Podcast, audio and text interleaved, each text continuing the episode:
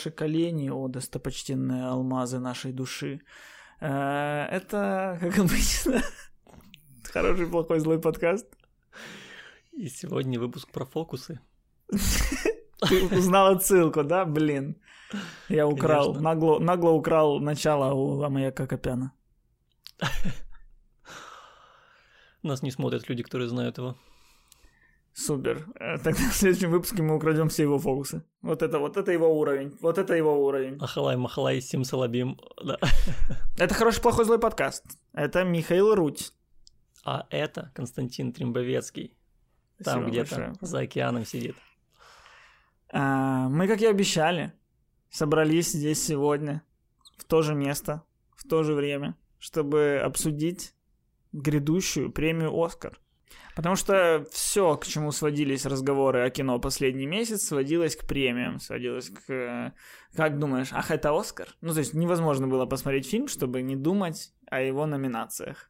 А, поэтому сегодня мы обсудим все главные категории, а, сделаем прогнозы, кто выиграет, по нашему мнению, и поделимся своими предпочтениями, кому бы мы отдали бы Оскар, если бы вдруг, да, мы были бы тоже старыми евреями в Голливуде. Да? Не, ну это, это было пару лет назад, сейчас уже по-другому. Когда было 4 тысячи академиков, это были старые евреи, а они же пару лет назад сказали, а ну, come on, сюда, diversity делать женщины, дети, стари... э, темнокожие, э, иезуиты, э, карлики, конечно, сюда, цыгане. Были номинированы цыгане когда-нибудь?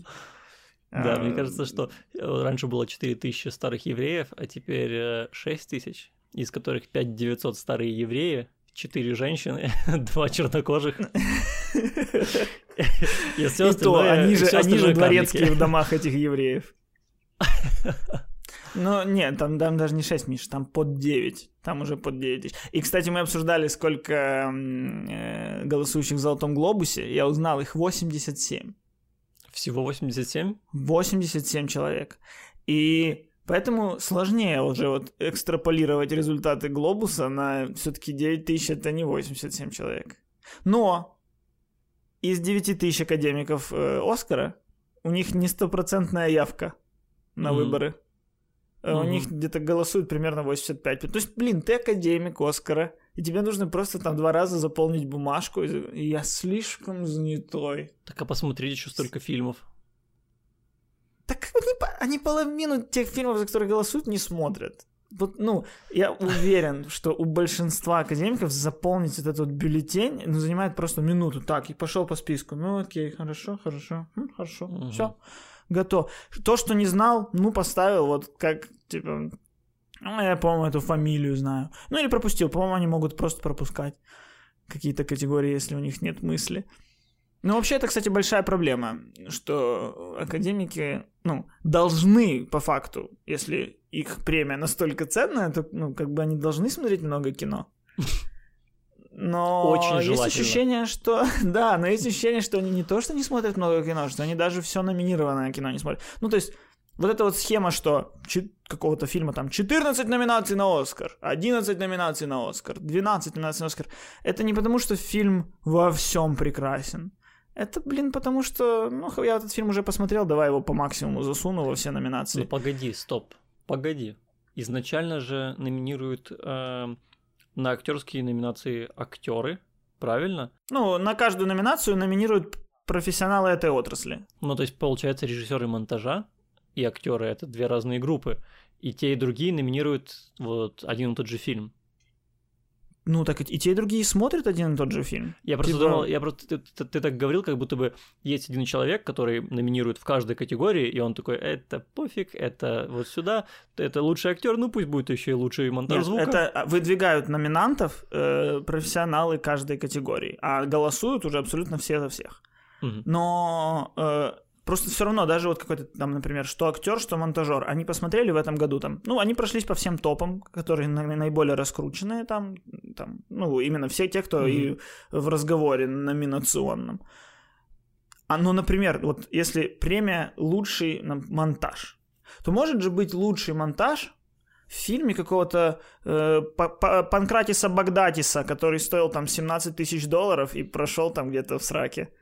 В теории, думаю, да, но думаю, на практике, когда люди делают фильм, компания, и она точно понимает, что это их заявка на Оскар, то они просто берут лучшего монтажера. Ну, точнее, я думаю, что есть группа монтажеров, которые э, типа выше Ну ладно, еще в технических номинациях, ну допустим, но э, все равно есть, ну вот кажется, что актеров, например, ну вот мы еще с тобой пойдем по списку сегодня и ну, есть ощущение, что смотрят мало фильмов. Ну, то есть, все из одной группки набирают. Вот так, мы посмотрели 10 фильмов, и мы так по максимуму хорошие ролей оттуда подостаем. Есть куча фильмов, которые, да, возможно, они недостойны там звания лучших в этом году, но какая-то деталь этого фильма действительно была лучшая. Угу. Вот в прошлом году я никогда не прощу Оскару за отсутствие Тони Колет на номинации на лучшую женскую роль за реинкарнацию. Да, это вкусовщина. Э, ну, точнее, почему это вкусовщина? Потому что никто не признал это общепринятым. Потому mm-hmm. что не попала она. Поэтому я теперь говорю, что это вкусовщина. Хотя по факту, по, как по мне, это, блин, она должна была выиграть. Не то, что она должна была быть номинирована. И просто есть ощущение, что, ну, они не видели этот фильм. Им же как? Они как смотрят фильм? Им присылают вот эти вот диски, да. э, в, в корзиночках с, с надписью «Пожалуйста, for your consideration», вашему вниманию, такой-то ну, там скажи, фильм, такой-то там студия. зрителю, кто присылает? Ну, сама студия, да, прокатчик, да, ну, дистрибьютор, которая сняла фильм, присылает этим академикам корзиночку, в которой диск и там халатик, э, тапочки, конфеты, ну, короче, какой-то типа мерч. И типа, чем прикольнее мерч, тем больше я уделю внимания, например, фильму. Ну, то есть это все такая не супер справедливая штука. Ну, то есть ты имеешь в виду, что эм, в какой-то момент э, больше важна не, не сам фильм, а рекламная кампания этого фильма. Да, Сто процентов. Но э, при этом я ну, понимаю, что студии сильно продвигают те фильмы, которые они уже, посмотрев, которые понимают, что Слушайте, ну это достойно Оскара. Мы с этим можем, можем нормально пободаться. Потому что это все равно mm-hmm. денег стоит. Там э, в прошлом году, он, по-моему, мы что-то с тобой узнавали, что какая-то рекламная только компания э, Ромы, чтобы попасть в Оскар, стоила практически столько же, сколько бюджет самого фильма. Да, да, да. То есть, прикиньте, тратят там десятки миллионов только на вот это вот, на, на сарафан внутри э, богемы. Ну да, на продвижение, на фестивале, на, на вот этот вот сарафан, на все остальное. Ну да. Ну еще э, где-то две трети фильмов, угу. номинированных вообще в любой номинации, это фильмы, вышедшие с октября. Потому что Оскар зимой, голосование проходит, я так понимаю, в январе.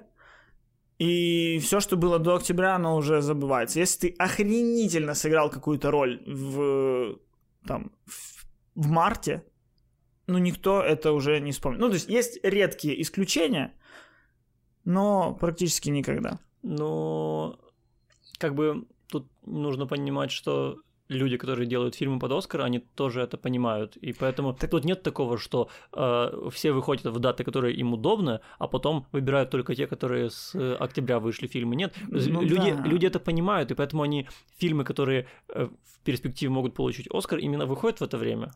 Ну, так есть... получается, что теперь в любом фильме, если у тебя есть какая-то одна хорошая сторона, например, у меня в не самом лучшем фильме есть офигенная актриса второго плана, но она просто там выдала что-то несусветное. Нам теперь всем нужно впихиваться в осень, там не хватит места для фильмов. Просто но... будет а... какой-то э, разрыв киношный. Ну, например, все равно же есть какие-то фильмы типа «Мы», Uh-huh. Э, Джордана Пила, который вообще мне вообще не понравился, но там была офигенная Лупита Нянга, например. Потому что, например, если сравнить номинантов на Оскар с номинантами на премию кинокритиков американских, то там у, у кинокритиков гораздо шире палитра ну, фильмов, гораздо больше выбор в каждой номинации, очень разный фильм, потому что критиков работа смотреть, они смотрят гораздо больше, чем те, чья работа снимать. То есть ты можешь рассказать мне, кто в этом году получил премию кинокритиков? Нет. Нет, я просто знаю, что там представлены фильмы такие, как там «Ханибой» с Шаем Лабафом, э, «Farewell», там э, полностью с азиатским составом э, актерским, «Волны». Я, я просто еще не знаю, что это за фильмы, они до нас не дошли. Вот mm-hmm. скоро будет, скоро будут они у нас в рамках фестиваля американского кино независимого. Я посмотрю. А пока не знаю, что это, и... но они там хотя бы представлены. Может, выигрывают и те же, но хотя бы разнообразнее номинанты. Кстати, я слышал от режиссера Farewell, это девочка-китаянка, ну, американская mm-hmm. китаянка, эм, ей предлагали после какого-то фестиваля купить фильм на Netflix, и mm-hmm. она отказалась. И ее спросили, типа, а почему? И, и она отдала фильм какой-то про, ну, компании, которая дел, сделает ей прокат в кинотеатрах. Ну, по-моему, А24, по-моему, Farewell. Ну, возможно, А24, да. В общем, она э, выбрала меньше денег за фильм, но прокат. И вот на вопрос «почему?» она сказала, что я типа, маленький режиссер, а на Netflix очень много контента выходит, и мой фильм, он сто процентов потеряется за ирландцем, за, вот, за другими фильмами. А здесь э, я попаду в кинотеатры, и потихоньку, то есть мой фильм может стать более заметным. Я думаю, она еще это говорит, потому что ее фильм, он очень эм, узко направлен на одну аудиторию азиатов. А в Америке сейчас, когда выходит фильм, направленный на какую-то там э, ну, социокультурную или расовую группу людей, они максимально все идут, то есть и ты можешь заработать много денег с этой группы. Ну, я ищу в этом сразу меркантильную причину, почему. Но просто реально, сейчас как только как не выйдет какой-то фильм именно про темнокожих э, от темнокожих, и они все туда идут. Про азиатов от азиатов, и они все туда идут. Поэтому мне кажется, что что-то в ней все-таки еще была какая-то уверенность за спиной. Может. Так что, Миш, перейдем к Оскару наконец. Ну давай. Я предлагаю пойти по номинантам так, как их представляют обычно на Оскаре. Ну, по последовательности такой же. Потому что там же не, не тупые люди работают. Наверняка они продумали вот эту вот интригу, кривую интереса зрителя. Они очень все хорошо продумывают. Их решение делать второй год подряд без ведущего, но это же революция в мире премий. Да. Это максимально ну, для рейтингов положительно. Я к тому, что мы можем а, полагаться на них 100%. В этом выпуске мы делаем последовательность, как у них. Следующий выпуск выходит без ведущих. А, ну что, давай, все, с места в карьеру. Вот так, погнали. Лучшая женская роль второго плана. Э, номинированы Лора Дерн за брачную историю. Кэти Бейтс, Ричард Джуэлл. Я просто как будто два имени назвал. Это название фильма Ричард Джуэлл.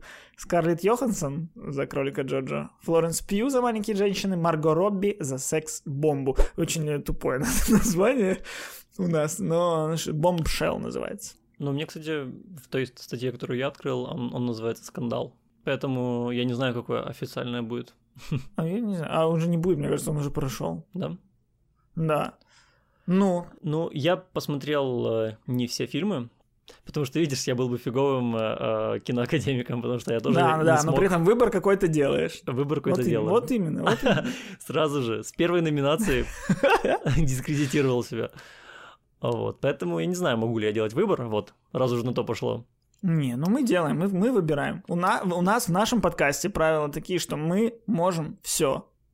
Ты помнишь, как мы заставили всех наших слушателей э, фотки груди прислать? И все прислали. Удивительно, что каждый человек прислал. Вот. Лора Дерн «Брачная история» я смотрел. Э, Кролик Джоджо я смотрел, и «Маленькие женщины» я смотрел. И из них Эм, это Лора Дерн «Брачная история». Серьезно?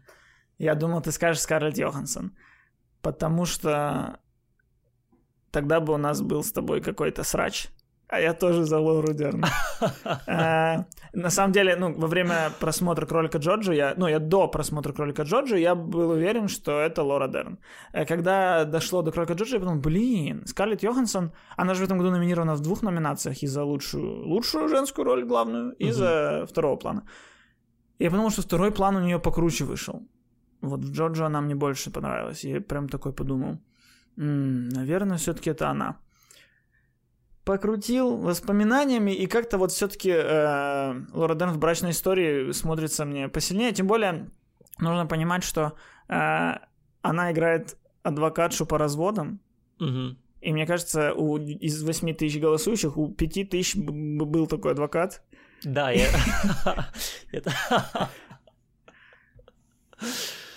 Да, сто процентов, сто процентов. Потому что, ну, реально, она, она вот в каждой сцене в брачной истории, в которой появлялась, она становилась центром этой сцены. Ну, э, невозможно было от нее вообще глаз оторвать.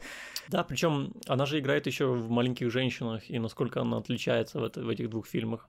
Насколько она отличается. И плюс эти же голосующие больше ее видят. Ну, хотя Скарлетт Йоханссон тоже они дважды видели. Ну, в общем, А, Скарлетт Йоханссон, мне показалось, она была супер очаровательной, и я весь фильм симпатизировал ей безумно. То есть я, я чувствовал всю ее боль. Она живет без мужа, она э, защищает евреев, она такая очаровательная, она лицо себе испа- испачкала э, сажей и притворяется отцом. Господи, как, как же я тебе симпатизирую. Но Лора Дерн лучше сыграла. Да, а Лори Дерн ты вообще не симпатизируешь. Да. Она какая-то, ну, прощелыга. Она просто приходит и делает свое дело, ходя по трупам и прочее, и это круто. И она делает, и причем она делает вид, что она лучший друг. Да. Мы, мы да. закладываем дом, чтобы заплатить адвокату. И потом сцена с адвокатом, и она такая, ты можешь мне доверять. Нельзя тебе доверять. Ты отжала дом. еще, А, знаешь, как минимум Ага. причина, почему она может победить? Э, Потому что она одна из управляющих совета управляющих киноакадемий. Что? В Оскаре есть совет управляющих. В обязанности совета управляющих входит руководить стратегическим видением Оскара, сохранять финансовое благополучие организации и обеспечивать выполнение ее миссии.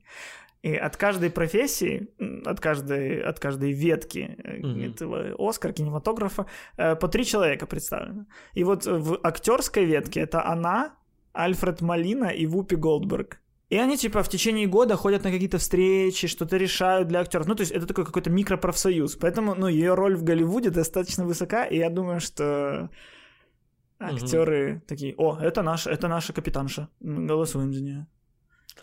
Ну, возможно, возможно, не знаю. Ну, это Ну, просто вот э, как- в любом- Хорошо, мне нравится твоя теория, если бы реально она еще не была фаворитом, то... Ну, да, то было бы интереснее Естественно, она и без этого, она и без этого, Да. по, по твоему и по моему мнению, достойна. Это просто так такой бантик. Да.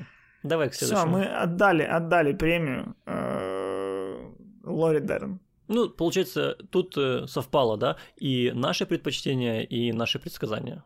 Ну, я бы еще выделил, кстати, Флоренс Пью из «Маленьких женщин». У нее вообще какой-то такой прорывной год. Э, Не слышал я о ней до этого, молодая актриса. А в этом году она сыграла в «Солнцестоянии». Фильм мне абсолютно не понравился. Но это как раз тот, тот э, случай, когда я бы в плохом фильме, ну, чуть ли не на, не на номинацию бы девочку эту выставил. Потому что вот «Солнцестояние», Мгм. она была офигенная. Вот, при том, что мне совсем не понравился фильм. Ну и вот все, она сейчас уже Скарлетт Йоханссон в Черной вдове снимается, там сестру ее играет, тоже русскую. Следующая номинация грим и прически. А, тут я уверен, что победит э, фильм Бомбшелл, потому что э, там э, Шарлиз Терон играет американскую ведущую Мэггин Келли. Мгм. И я, когда я первый раз увидел трейлер этого фильма э, в кинотеатре уже, я не знал о нем. Просто что-то идут какие-то люди, заходят в лифт. И одна из них, я смотрю, такой, а, о, прикол, это же женщина, которая у Путина интервью брала. А потом выезжает, что это Шарлиз Терон. Я такой, чего? Поэтому я уверен, что это будут грим и прически. Ну, Даже сын Меган Келли, э, на- когда увидел плакат фильма, подумал, что это его мама. Поэтому извините меня. А Джокер, Джуди, Малефисента и вот 19-17. Ну, ну, хорошо, допустим, тебе не кажется, что ну, это реально Малефисента может быть? так хорошо, в Малефисенте добавили скулы, а в секс-бомбе, в бомж в скандале просто из человека сделали другого человека. Ну, там еще мужика тоже, Ричарда Айла сделали, э, Айлза, но это уже было в, в, этим, в, этом, в темных временах, э, там, где делали э, Черчилля. Мгм. И это, кстати, делал тот же гример, что и делает Бомшел, поэтому наверняка. Ну, верю тебе. Верю тебе, даже спорить не буду. Дальше категория, которая всегда идет за гримом и прическами, это костюмы. У меня в костюмах всегда мои прогнозы просты. Вижу 19 век, ставлю лайк. А, Думаешь, маленькие женщины? Ну а что, там еще есть ирландец, где, ну, там просто люди в одежде ходят, да, она есть. Кролик Джоджо, возможно. Джокер и однажды в Голливуде. А мне кажется, что вот э, ирландец может, однажды в Голливуде может. Маленькие женщины могут. Но мне кажется, любой из этих трех может. Всег- Ну, если посмотреть на Оскар, всегда, всегда побеждает что-то и вот викторианское такое. Всегда платье побеждает. У, у у этой женщины, которая в «Маленькие женщины» делает э, костюм, у нее шесть номинаций. Сколько И она, Оскаров? выигр... она выигрывала один Оскар за Анну Каренину. То есть у Анны Карениной фильма есть Оскар, оказывается. И это показательно, что значит, даже если хреновый как фильм, но у тебя костюмы красивые, будуарные, вот эти вот все. Я вообще не знаю ничего, хотел сказать макраме. Что такое макраме? Неважно.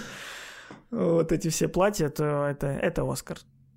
Возможно. Ну давай, давай э, драться в этой категории. Давай я, я скажу, что получит однажды в Голливуде. За, за рубашку Брэда Питта? За рубашку. Он Брэда ее Питта. даже снял, Миша. Настолько, Настолько это плохой костюм. Да, Не, я согласен. Даже что- обувь у женщин была снята в этом фильме. Хорошо, вот сейчас премия, где будет о чем нам с тобой поговорить. Ху- Художник-постановщик. 1917, Ирландец. Кролик Джоджо, Однажды в Голливуде и Паразиты. Вот сюда вот я бы добавил маяк.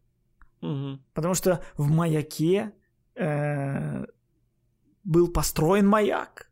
На маленьком островке, максимально неудобном для этого, они построили маяк, они, и, и он должен был выглядеть ветхим, он должен был э, ветшать прям по ходу фильма, его должно было затапливать.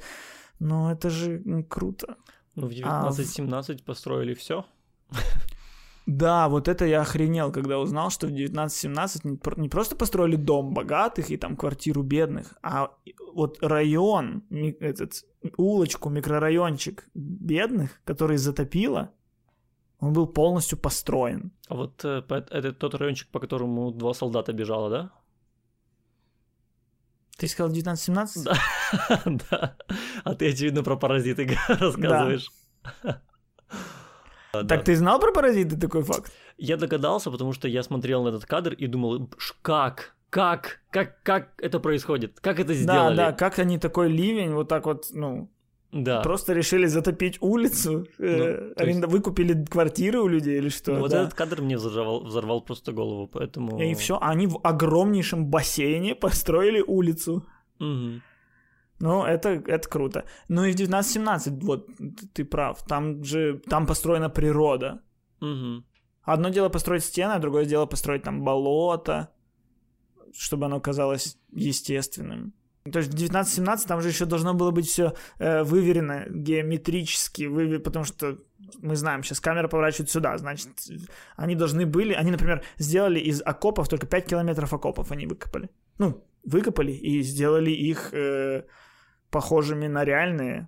Ну, мы, очевидно, я понял, мы, мы принижаем кролика Джорджа в этой э, номинации. Вообще во всех в костюмах мы его не упоминаем. В этой номинации. Что там, ну... Ну и, кстати, опять можно вернуться к костюмам кролика Джорджа. Там была прикольная штука, что э, я см- смотрел интервью с Тайкой Вайтити, он рассказывал, что сложно было найти костюмы немецкие того времени не серые.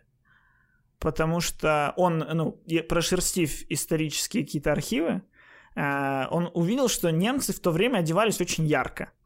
Они жили счастливо, весело, задорно, наркоманили вовсю и носили цветные одежды. А Мгм. когда снимают кино про те времена, оно всегда, ну, естественно, логично, угрюмое. И не нужно, не нужно ничего, ни серых тонов.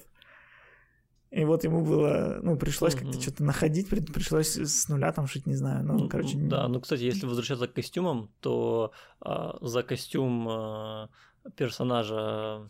забыл- Сэма Роквелла. Сэма Роквелла, да, возможно, стоит дать эту премию. Ну, Потому что там явно проделана очень титаническая работа.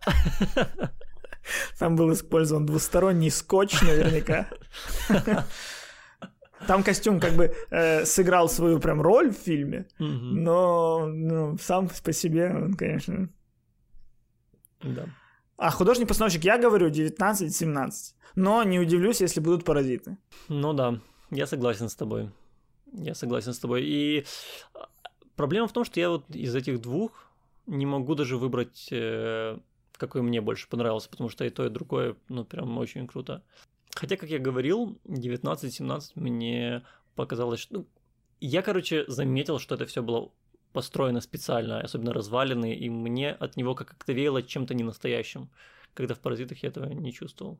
Мое личное ощущение. Поэтому я бы скорее тогда «Паразитам» отдал. О, у нас первая конфронтация. Мгм. Не, ну все, тут наши мнения разделились, ребят. Извините, если вы хотели посмотреть наш подкаст, пойти поставить ставочку где-нибудь, то тут придется думать самим. Думать самим, нужно ли мне ставить ставочку на Оскар. Хорошо, следующая номинация операторы. Best Cinematography. А Роджер Диккенс 1917 следующая. Ну, кстати, да, это вот номинация, где вообще что обсуждать. Ну, действительно, что может быть, ну, что может быть сильнее? Точнее, в этом году точно ничего не было. Тут меня радует, Мгм. что номинирован «Маяк», Мгм. значит, кто-то его видел, эти операторы хотя бы посмотрели, когда выставляли его в номинанты. Э, Это приятно. Мгм. В Джокере, кстати, тоже была хорошая операторская работа. Просто, ну, блин, куда ж ты попрешь против такого паровоза, который одним кадром едет? Да, мне кажется, что вот э, Джокер, это вот если бы не 19 не 1917, это был бы моим фаворит. Это реально очень круто все сделано было. В Джокере очень классная игра еще с фокусом. Там такая глубина всегда в каждом кадре. А, а, а, а, например, э, 1917 наоборот снят такой максимально, ну, максимально плоской камерой, то есть э, линзой. Как это называется? Да, ты попробуй бежать за, за человеком и, и крутить еще фокус. Не, ну сейчас же есть эти, как они, радио, на радио работающие фокусы. Ну, Ну, то есть человек сидит где-то в будке и управляет камерой Не, по конечно, есть, но я думаю, что это все равно не очень просто. природному Wi-Fi.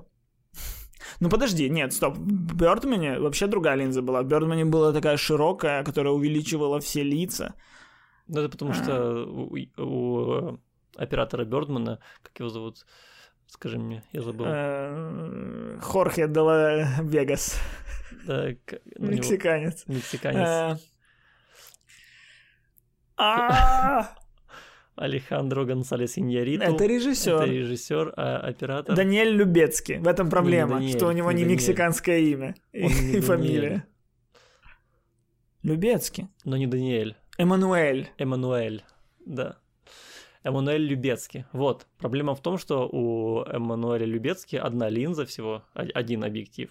И он поэтому, он когда возьмет второй в аренду, тогда Ну да, другой. кстати, он же выжившего снял точно так же.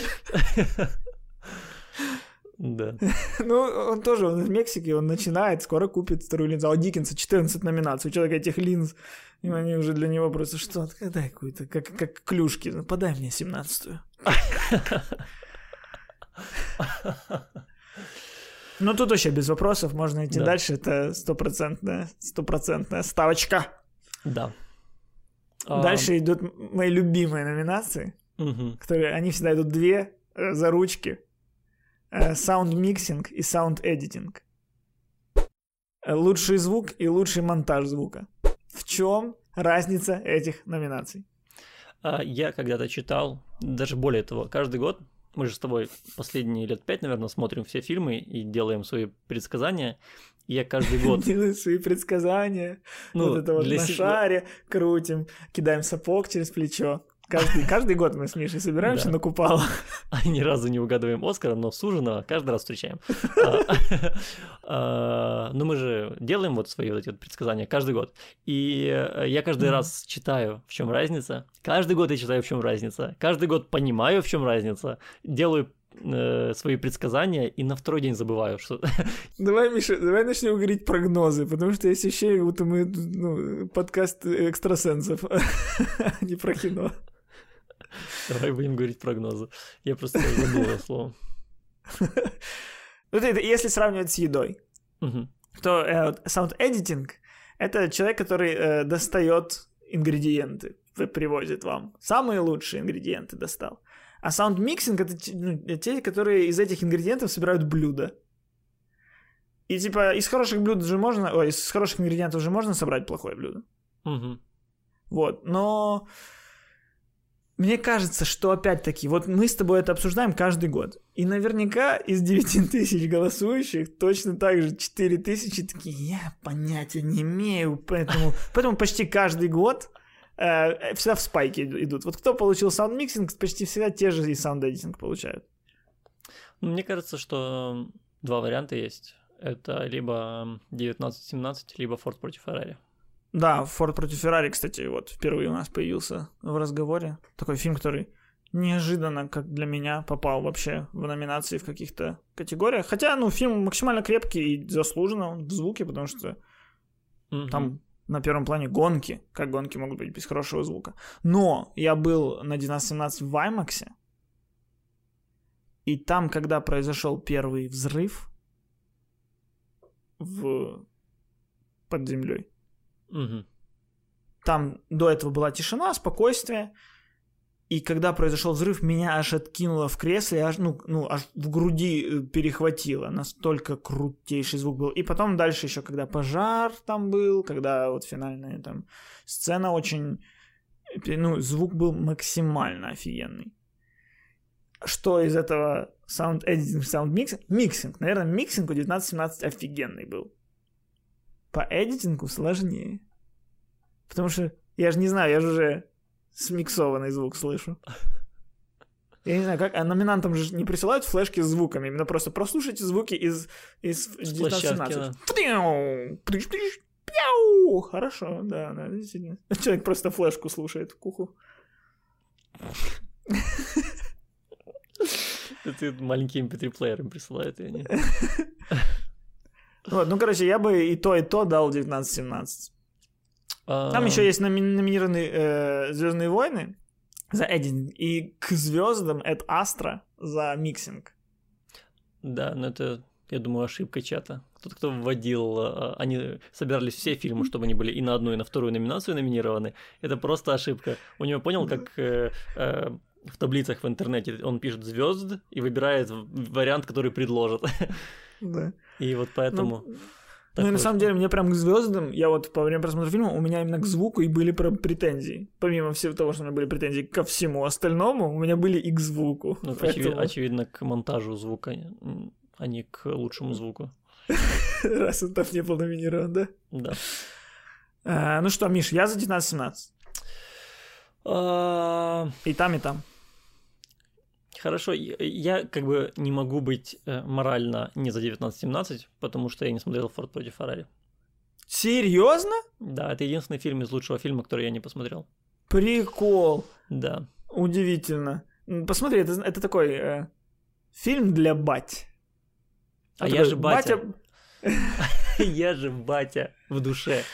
Я... Любой батя посмотрит и скажет, блин, вот это хорошее кино. Умеют, все-таки еще умеют. В Голливуде вот это проскакивает у них иногда. Хорошее, настоящее, это мужицкое кино. Mm-hmm. Оно еще и на номинацию на Оскар. Ну, наверное, опять Оскар думает про рейтинги, а подтягивает аудиторию бать. Mm-hmm.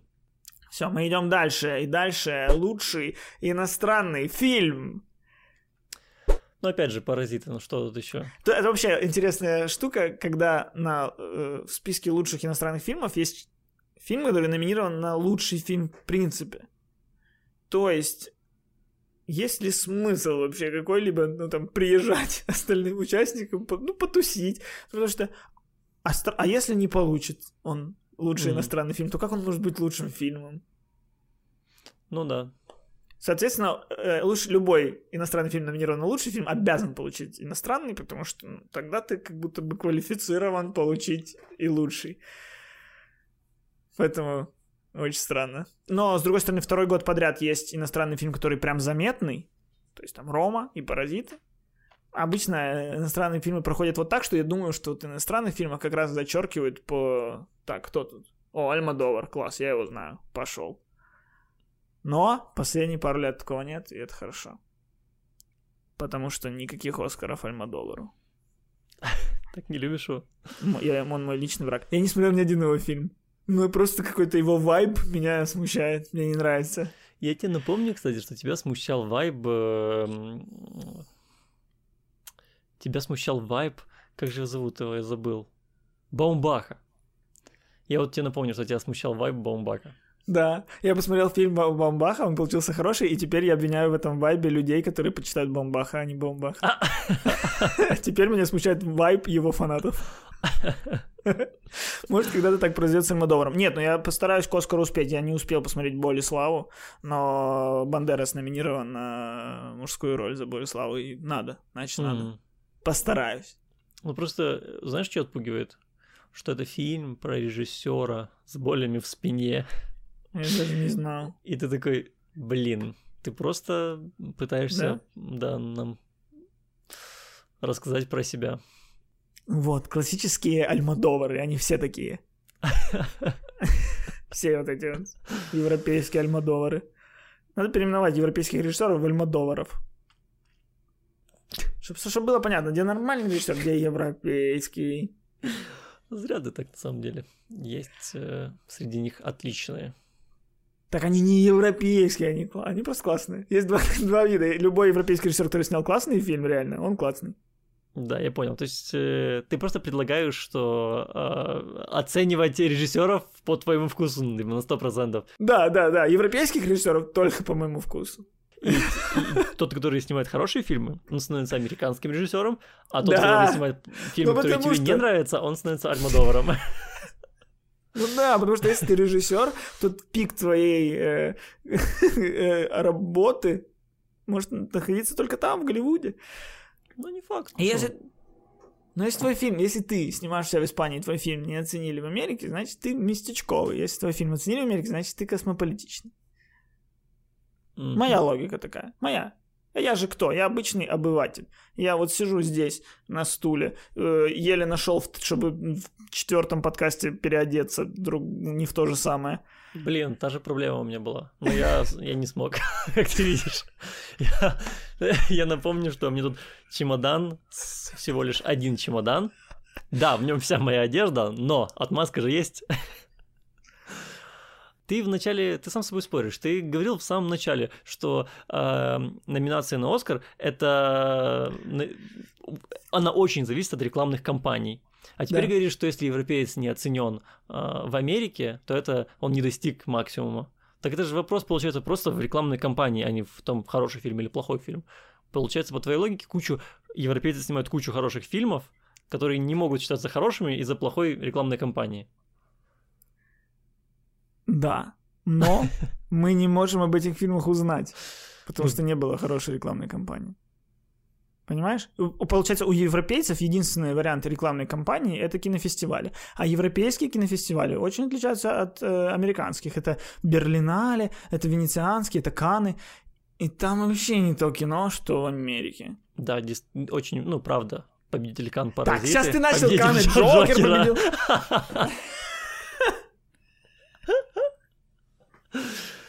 Зацепился за вот это вот исключение из правил. Не, ну правда, Каны Э. выиграли Паразиты, Кость. А, Венецию Да выиграл потому Джокер. что хорошее кино, оно пришло и нагнуло всех вот этих вот э, э, взорвавшихся бычков. Только вот в Берлине выиграл фильм, который потерялся. И слава богу. Пусть наконец-то задумаются больше. Клиентоориентированность. Ребят, ну 2020 год. Клиентоориентированность. Но с другой стороны, кто их клиент? Их клиент, в принципе, тусовка, поэтому... Они выделяют вон Дауки, там, 17 лет снимался без актеров и без сценария. О, да.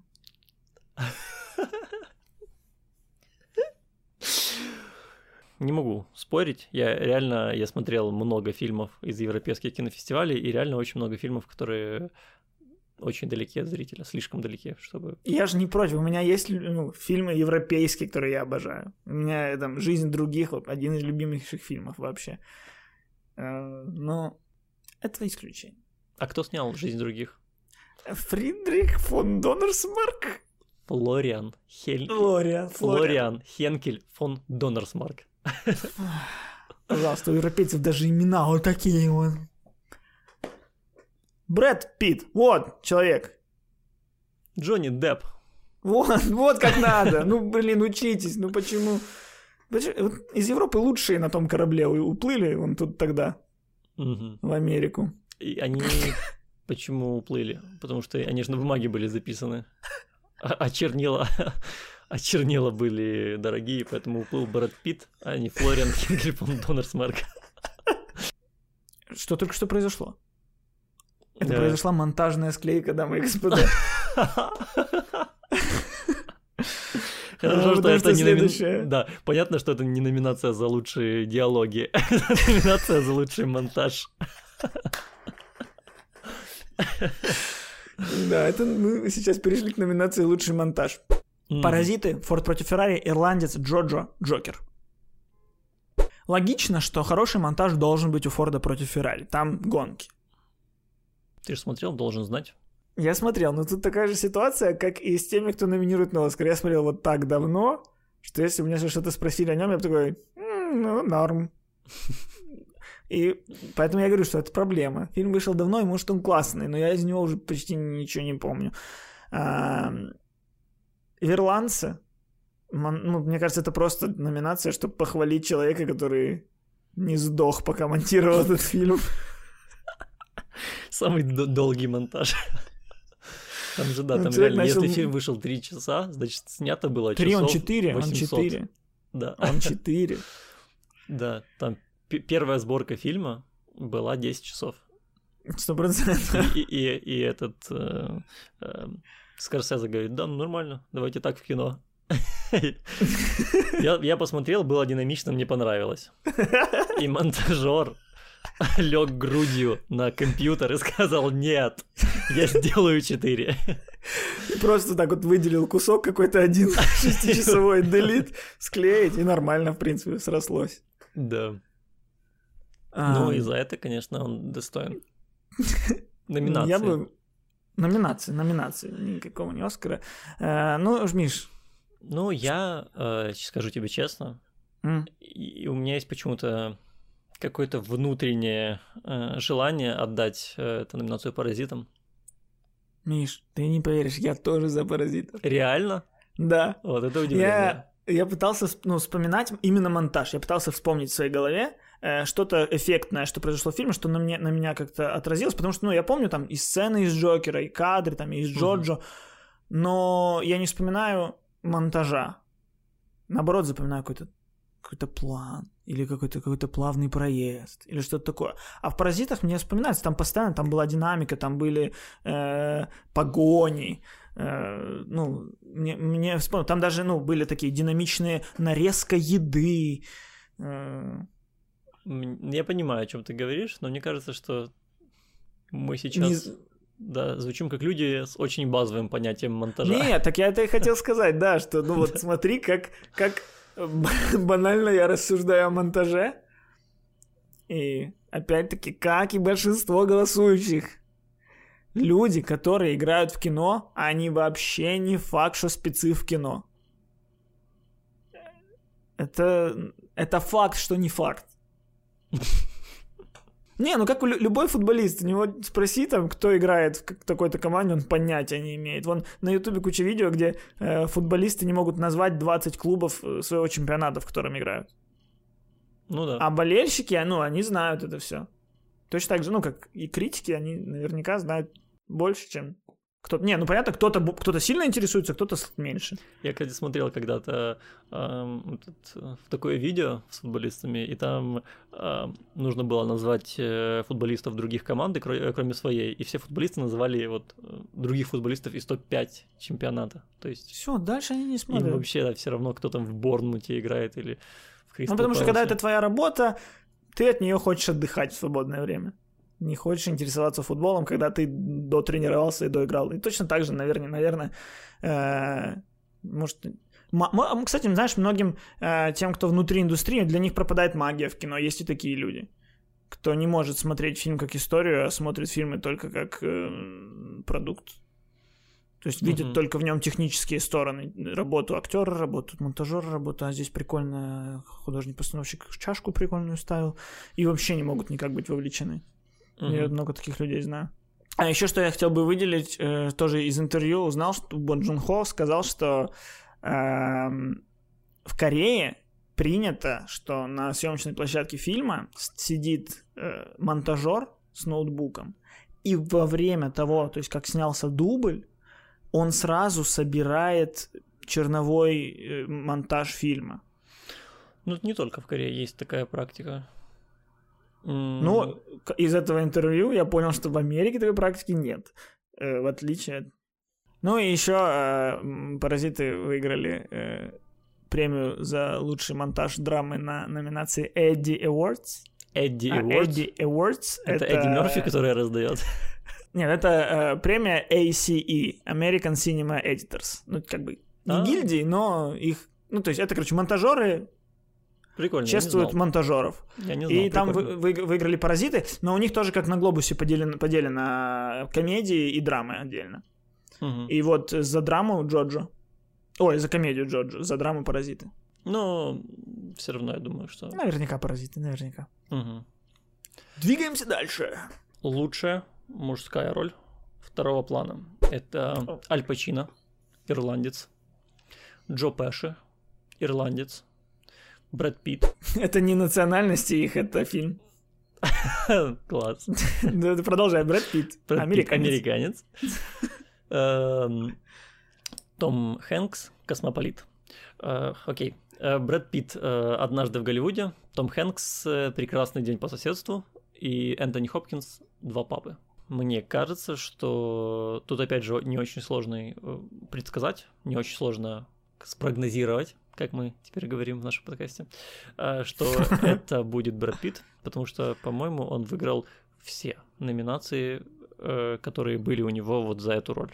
И «Золотой глобус», и, и асоци- приз ассоциации а, актеров Голливуда, и «Бафту», и все что да, угодно. но и все это было для меня удивительно максимально. То есть, что он там на Оскар наиграл?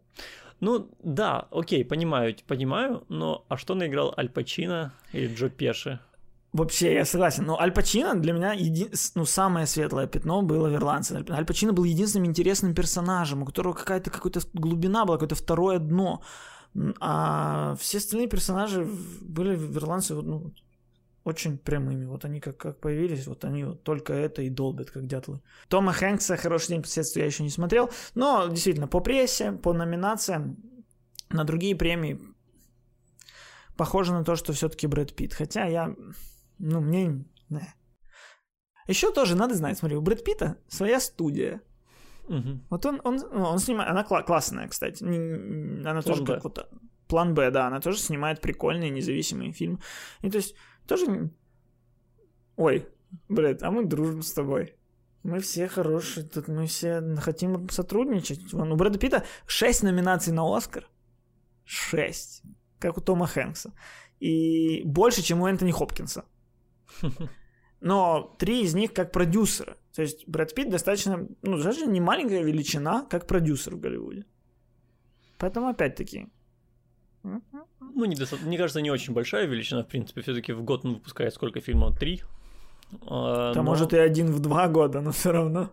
Ну вот, да. Э, Но, Но ну, э, смотри, ты э, пытаешься затянуть нас в эту конспирологическую теорию, что в Голливуде все вот так вот, там, рука руку моет, но... Ну, не, не то, кажется- чтобы рука руку моет, но типа вот, и- и, вот посмотри на это с точки зрения, если голосующие тратят на свое голосование не больше пяти минут.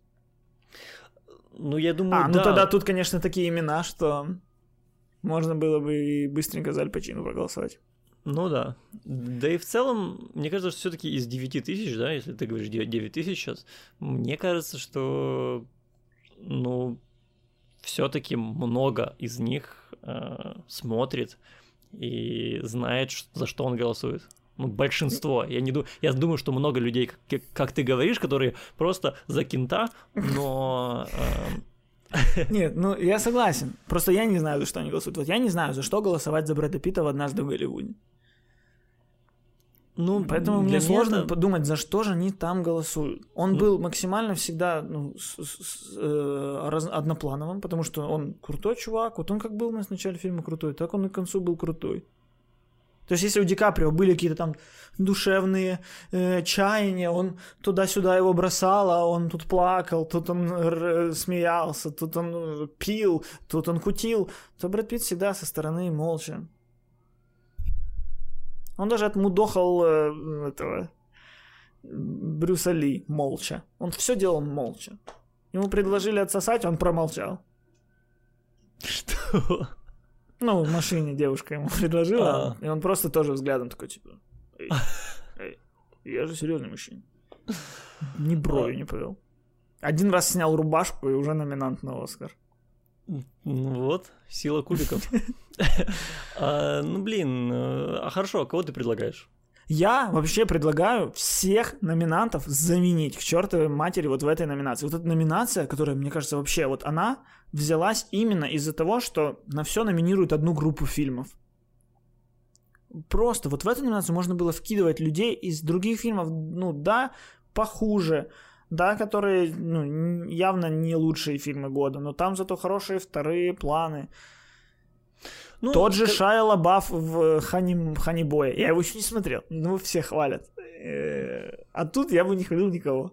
То еще ну, какой-нибудь э, Уильям Дефо в э, «Маяке». Ну, кстати, да, если бы был Уильям Дефо, я бы, наверное, даже за него и голосовал. Но Пожалуйста. из того, что есть, ну, Брэд Питт. Да, но Брэд Питт это наш прогноз, что мы думаем, что так будет. Но ты бы выбрал сам отсюда Брэд Питта? Да. Ну, значит, вручаем мы Оскар Брэду Питту, а распорядиться он с ним так же плохо, как он с любимой моей Анджелиной Джоли распорядился. Не умеет он распоряжаться тем, что у него есть. Не ценит, не ценит. Дальше у нас лучший мультфильм. Тут я точно не уверен, но я бы хотел, чтобы победил фильм «Клаус». Я думаю, что он и победит. Да? Да. Потому что... Ты смотрел? А, нет, я его не смотрел, но я просто слышал о нем лучшие отзывы. Да, он очень прикольный, потому что о нем не было никакой молвы, ты просто включаешь какой-то фильм и такой, «Во, какой он классный, такой он классный. Но там вся суть в том, что ты, глядя фильм, мультик, уверен, что он 3D, что он анимированный. А я узнал, что он, оказывается, двухмерный, что он просто нарисован от руки, Но э, создатели придумали, э, создали м, как такой компьютерную какую-то систему, которая анализирует двухмерное изображение и уже внутри этого двухмерного изображения создает освещение. Так что тени нашим глазам и нашему мозгу не дают понять, что это двухмерное. Мы сразу начинаем думать, ну тут слои, тут уровни, конечно, это, это, это компьютерная графика. Ну, короче, как минимум из новаторства, э, помимо того, что это сам по себе классный мультик. Круто. Круто, я согласен, поэтому даже не буду спорить с тобой. Go ahead. Короткометражный. Ну, мы можем угадывать. Тут мы не смотрели, у нас, нет, у нас не Но- было возможности смотреть их даже. Но есть, есть тоже интересная мысль. Один из режиссеров э, «Волосатой любви» ужасное название для порнхаба, скорее, короткометражка. «Волосатая любовь». Да. Э, Ну, короче, это чувак, который был э, ресивером в НФЛ. Ну, то есть это чувак, который играл в самой главной лиге американского футбола. Он закончил карьеру и стал режиссером и снял клипы для всех рэперов вообще, для кого мог. И вот сейчас снимает мультики, и я думаю, что дадут ему, потому что это прикольно. Ну и потому что он э, говорил, что его очень вдохновил опыт Коби Брайанта, который который в прошлом Оскар. году получил Да. Оскар. Да. И я думаю, что, возможно, ему дадут Оскар, чтобы он, знаешь, вышел на сцену и поблагодарил Коби Брайанта в Лос-Анджелесе, в городе, где все его безумно любят. Ну, короче, я здесь отвечаю за теории заговоров, за... Да. не за качество кино. Да, да, да, да, да. Я не могу ничего сказать, я не смотрел, меня не было возможности посмотреть ни одного из них, поэтому, ну и ни у кого из нас не было. Но у нас, у нас потом, потом же прокатывают у нас всегда, да, Да, но в обы- стране. а- обычно осенью аж где-то. Но все равно это круто, что у нас потом есть возможность и Оскар Шортс короткометражки, и документальные короткометражки вроде показывают. Да, да, Мультики да, тоже да. показывают, да? Это какой-то вот бренд пива, по-моему, типа устраивает. Спасибо за это пиво. Да. Ну, как, знаешь, как, как, как титульный спонсор. Вот. Ну, класс, класс. Стелла Артуа. Ну, типа Я того, да. помню, в начале 2000-х любой поход в кино начинался с рекламы Стелла Артуа. Было классно. Это, это ностальгия непонятна людям, которые не знают, что ты не пьешь вообще. Да, я не пью никогда даже. И Э, с ладно, этой точки зрения это еще забавно, потому что если тебя не знают, то ты просто «Ой, было время». Ой, в 2000 мне было 7, и ой, пивас был, конечно, тогда сладким. Да-да-да. Э, Документальная короткометражка. Тут просто есть название «Научиться кататься на скейтборде в зоне боевых действий». Я за название голосую. Мгм. Любое название, которое больше пяти букв, это вот мое. Ой, букв слов. Визуальные эффекты, Миш. 1917. Мстители. Ирландец. Король Лев. Звездные войны. Да, Король Лев, думаешь? Нет. Нет? Нет. Я, кстати, ну, первое время я думал на Короля Льва, а потом подумал, э, это же кинопремия. То есть она не за д- достижения в науке. Да, э, Король Лев это, это новое слово в компьютерной графике в принципе. Но это крутое слово компьютерной графики в принципе не сработало в кино. Вот в фильме мне не сработали эти супернатуралистичные львы. Соответственно, я бы не давал за это премию. Гладкая теория у тебя, но мне кажется, что само... сам вклад, он значимее, чем плохой фильм или хороший фильм. Ты же сам, ты опять же... Стоп! так, стоп! Ты же сам только что э, боролся за то, чтобы номинировали э, ну, плохие фильмы, но за выдающуюся часть в них. Да, и именно львы — это максимально невыдающаяся часть в «Короле льве». Мгм. Понимаешь? Ну, окей. Они круто сделаны, но они не работают в кино. Ну вот фильм становится хуже именно из-за этой компьютерной графики. То есть эта компьютерная графика, как компьютерная графика в целом, хороша. Как компьютерная графика в кино, плоха. Понимаешь? Мгм. Понимаю. Но тут, э, ну, мне, вот в этой номинации мне сложно, потому что «Ирландец» — плохая графика. «Мстители», ну, странно за что тут Оскар давать. Ну, это просто графика. Ну, мы, мы живем сейчас в таком мире, такое можно. Звездные войны то же самое. А вот 1917 сложно понять, где там графика. Ну да. Поэтому я дам 1917. Король лев. Нет, Не убедил ты меня просто. Я согласен со всем, что А. ты говоришь. Просто за 19-17, опять же, но если для тебя в «Мстителях» нет ничего выдающегося, то что ж ты выдающегося в 19-17 нашел тогда?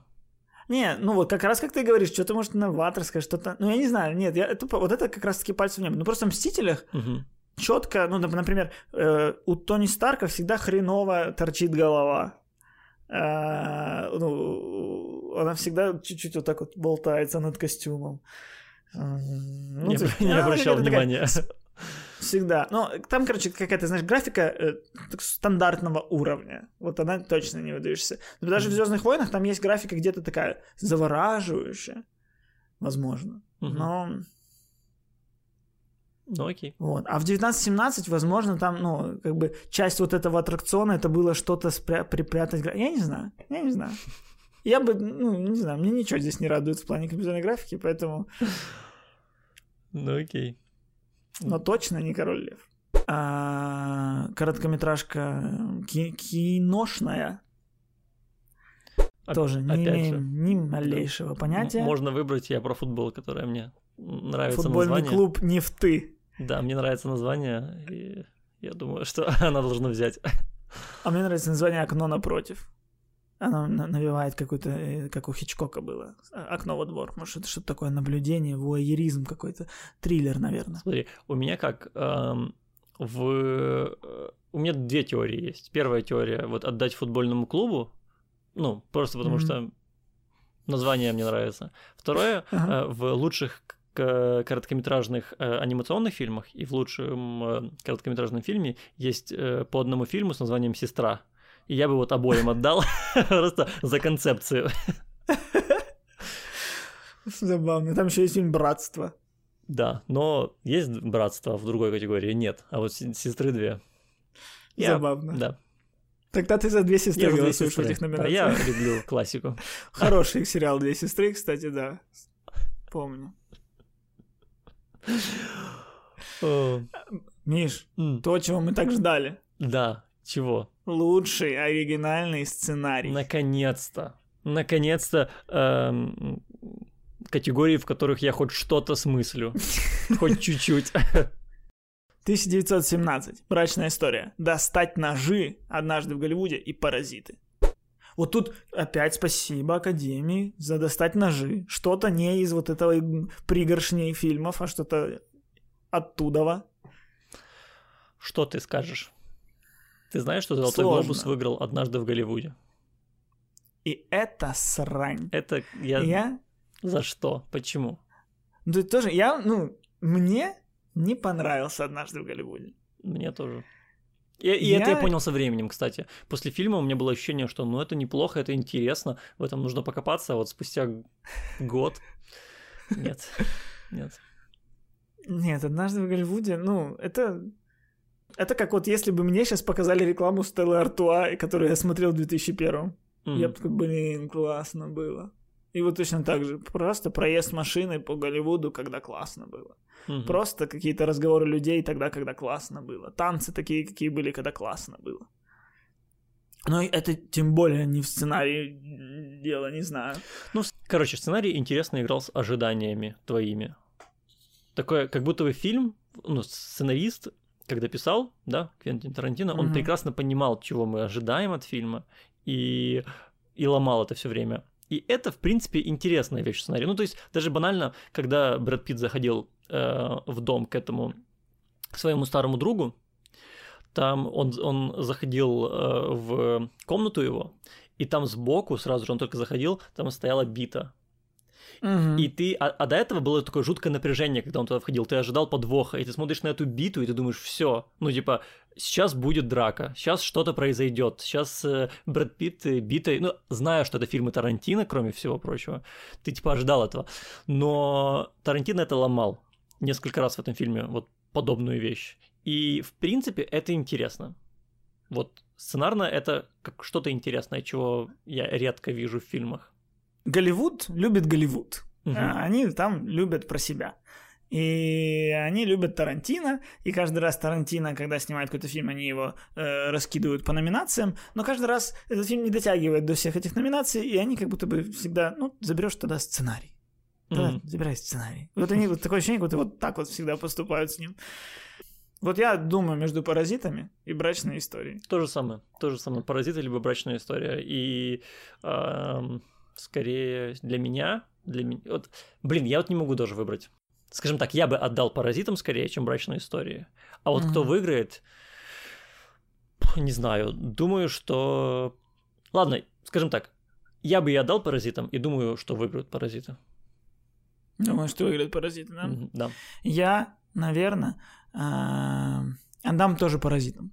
Потому что все-таки брачная история, мне кажется, максимально круто заходит, когда у человека есть бэкграунд. А как же твоя теория? 99% академиков. Не, у- не, у академиков, да, но все равно, в целом, вот 18-летний зритель, прочитав сценарий «Паразитов» и «Брачной истории», думаю, кайфанет от «Паразитов» гораздо больше, потому что «Паразит» — это просто, ну, кино эмоций для всех. Ну, может быть. Ну, короче, по-моему, брачная история это очень вот круто. И диалоги безумно крутые. И, Да, да. ну, короче, э, если бы не паразиты, я бы. Но мне кажется, просто паразиты сделали что-то вот большее, чем просто фильм. Сойдемся на паразитах и пойдем к лучшему адаптированному сценарию. Это два папы. Джокер, Ирландец, Кролик Джорджо и маленькие женщины. Скорее всего, у меня фаворит это Кролик Джорджо. Мгм. Но еще маленькие женщины тоже э, тоже можно их рассматривать, потому что э, маленькие жен- женщины были сняты 7 тысяч миллионов раз. Кто только не снимал маленьких женщин. Реально, это не первая. э, Я не знал. Не, я не знал. Серьезно? Маленькие женщины типа раз в три года выходят в Америке. Я точно смотрел, когда был малой, с Вайноной Райдер «Маленькие женщины». Выходят маленькие женщины такие, типа, уровня э, киношка для Я Netflix, понял. но не крутого Netflix, а Netflix такого, типа, а, залипательного. Э, короче, «Маленькие женщины», типа, снимал, снимали все. Ну, то есть, так, как я понимаю, раньше это были э, романтические фильмы для женщин, и, как я понимаю, в нем в них ничего не было феминистического, как вот в этой версии. Может и было, но это были просто фильмы не вот не, не такого уровня. А, и это как будто бы усложняет задачу и то, что маленькие женщины вот нынешние получились, и плюс вот эта вся форма с э, то, что там история рассказывается вперед, назад, в прошлом, в бу- будущем. И этого всего нет в книге. В Мгм. книге прямое повествование. А, то есть это сценарная находка, и более того, там концовка отличается. Ну, то есть там много напридумывала, даже свой там посыл, которого в книге нет, создала Грета Гервик.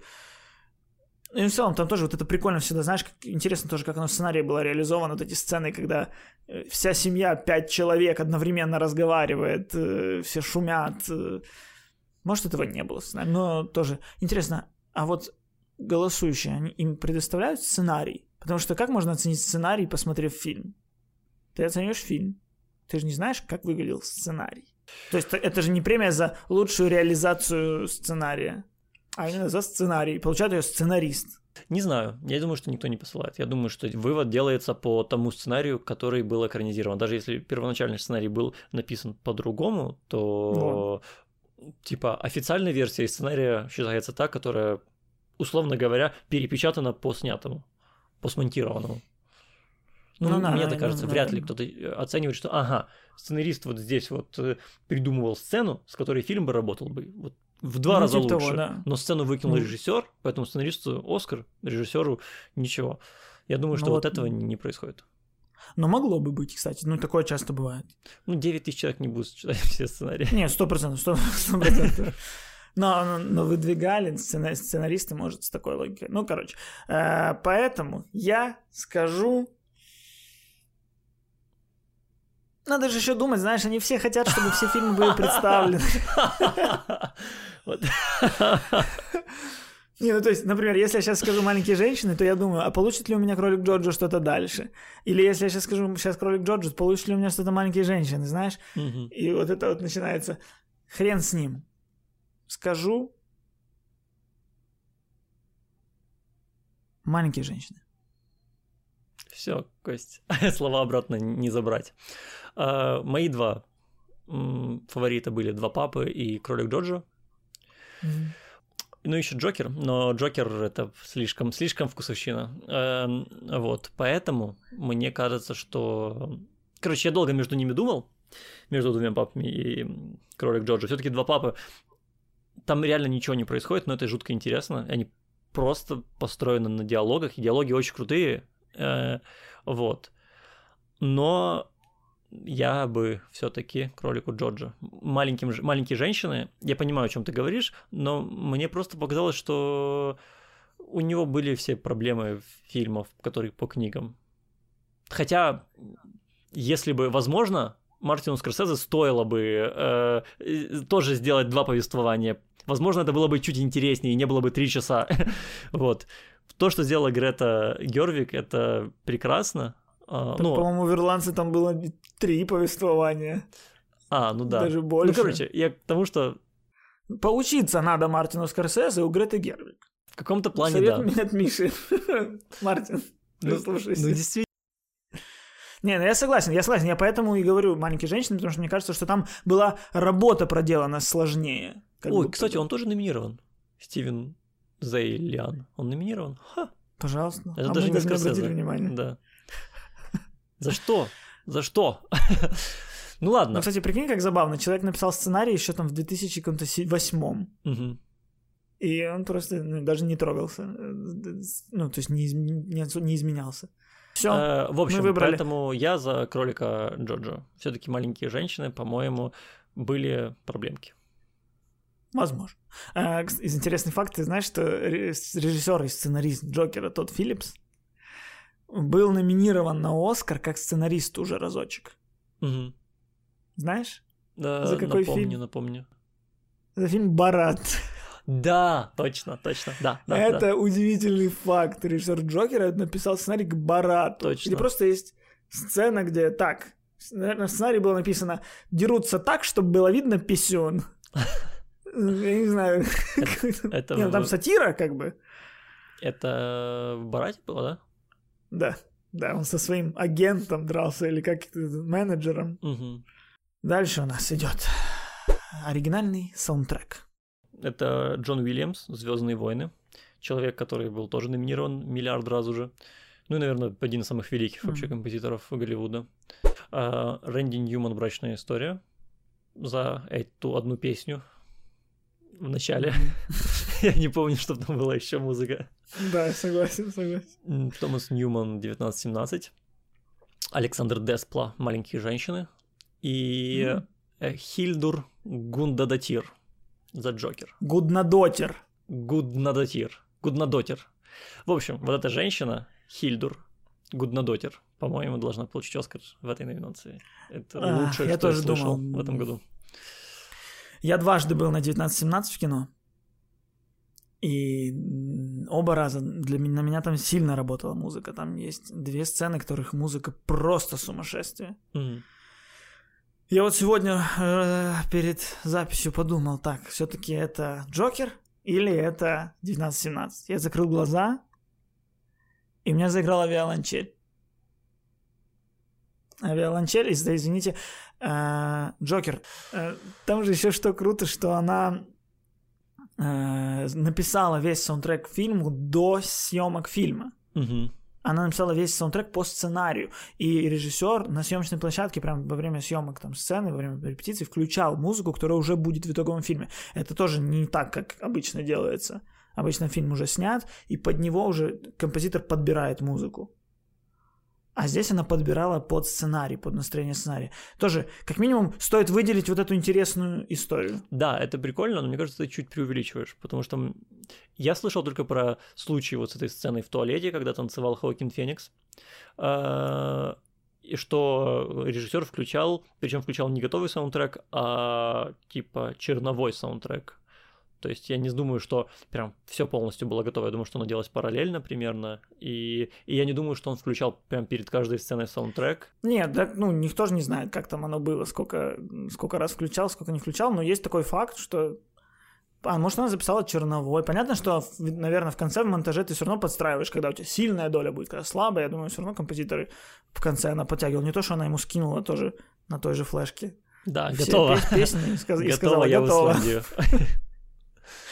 Э, Понятно, что, наверное, подстраивалась, но в целом какие-то там ноты. Ноты она ему скинула и сказала, тут будет тля. Так, следующее. Nominations. Это оригинальная песня. Я не слушал ни одну, но тут и так понятно, что это будет Элтон Джон. Сто процентов. Потому, потому что Элтон Джон, он больше 30 лет устраивает пост-оскаровские вечеринки у себя на хате. Мгм. То есть все вечеринки пост-оскара — это вечеринки Элтона Джона. И опять, Опять? моя логика. Да. Голосуем за кентов. Не, вообще я против такой логики, но я щ- считаю, что она есть. Мгм. Но Ну, я поэтому- согласен. Всегда выигрывает, э, вот последние годы, которые я следил, всегда выигрывает э, песня самого э, заметного из артистов. О, ну что, большие премии пошли. Мужская роль. Адам Драйвер. Брачная история. Антонио Бандерас. Боль и слава. Хоакин Феникс. Джокер. Джонатан Прайс. Два папы. И Леонардо Ди Каприо. Однажды в Голливуде. Мгм. Ну-ка, что ты скажешь тут? Ну, для меня тоже очевидно. Я- возможно, ты какую-то интригу внесешь, Да. но для меня очевидно, что это Хоакин Феникс. Я как. будто бы сам искал эту интригу в себе, потому что мне тоже очевидно. Ну, блин, Хоакин Феникс, ну, блин.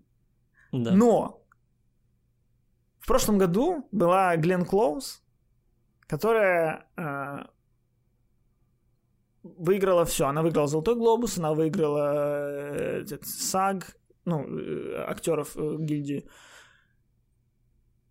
А выиграла Оскар Оливия Колман, которая до этого ничего не взяла. А вдруг на Оскаре выиграет Адам Драйвер? Ну хорошо, ты бы кому отдал? Не, я бы отдал Фениксу. Ну, я просто искал возможность дать драйверу. Я так хочу ему дать Оскар, и так жаль, что с ним Феникс. Блин, вот аж хочется удалить Джокер из памяти сказать, ну окей, давай в 2021 выйдешь еще раз, и там все свое получишь. Просто тут надо дать драйверу, чувак, ну пойми. А. А кто в прошлом году выиграл, не помнишь? Мужскую? Да, Не припомню. ладно. А, Рами Малик.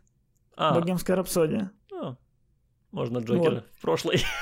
Пусть вот выиграет в переходим. 2019. Да, да, забери, пойди у Малика там. Просто прикинь, номинанты говорят, и Оскар получает Хокин Феникс, а Адам Драйвер пусть пойдет заберет у Рами Малика прошлый год. И- Ну, А щас- прикинь, какая интрига была бы. Ты получил Оскар, и ты еще там пару лет на, на- на иголках сидишь. Ты в каждую минуту могут забрать. Вот, может быть, не нужны Оскару ведущие, но нужна такая схема. Да. Оскар, Оскар, э, ты смотри.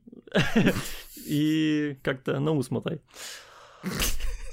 А, А, И как раз через Рами Малика можно плавно перейти э, в женскую лучшую роль.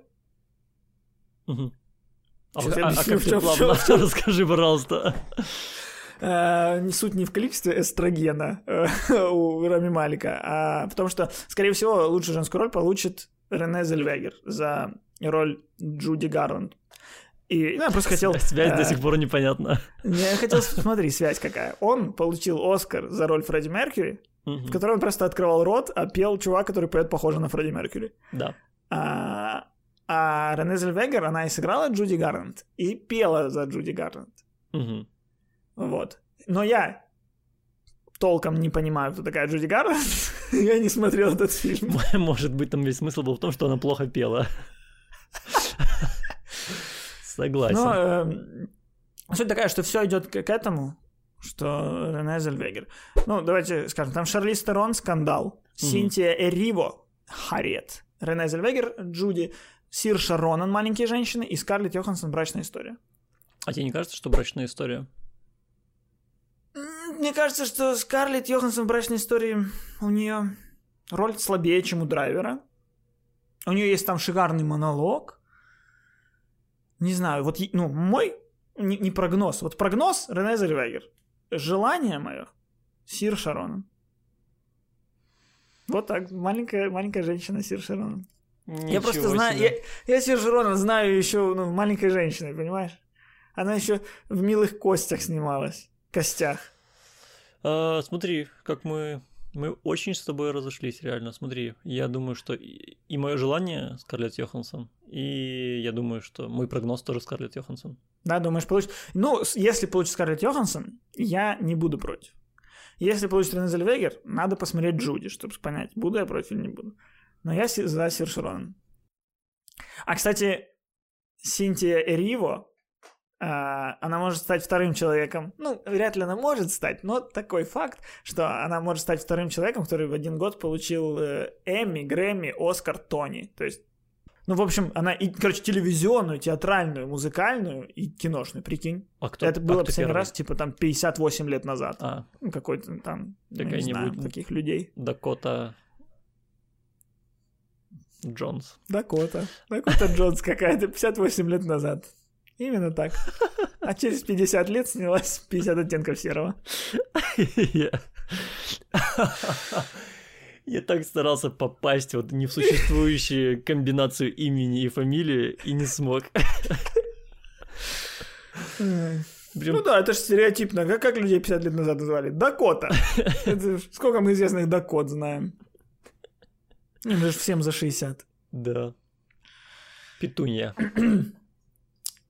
Лучший режиссер. Человек, на котором держится вот это все, за что все перед этим получали премии. Мгм.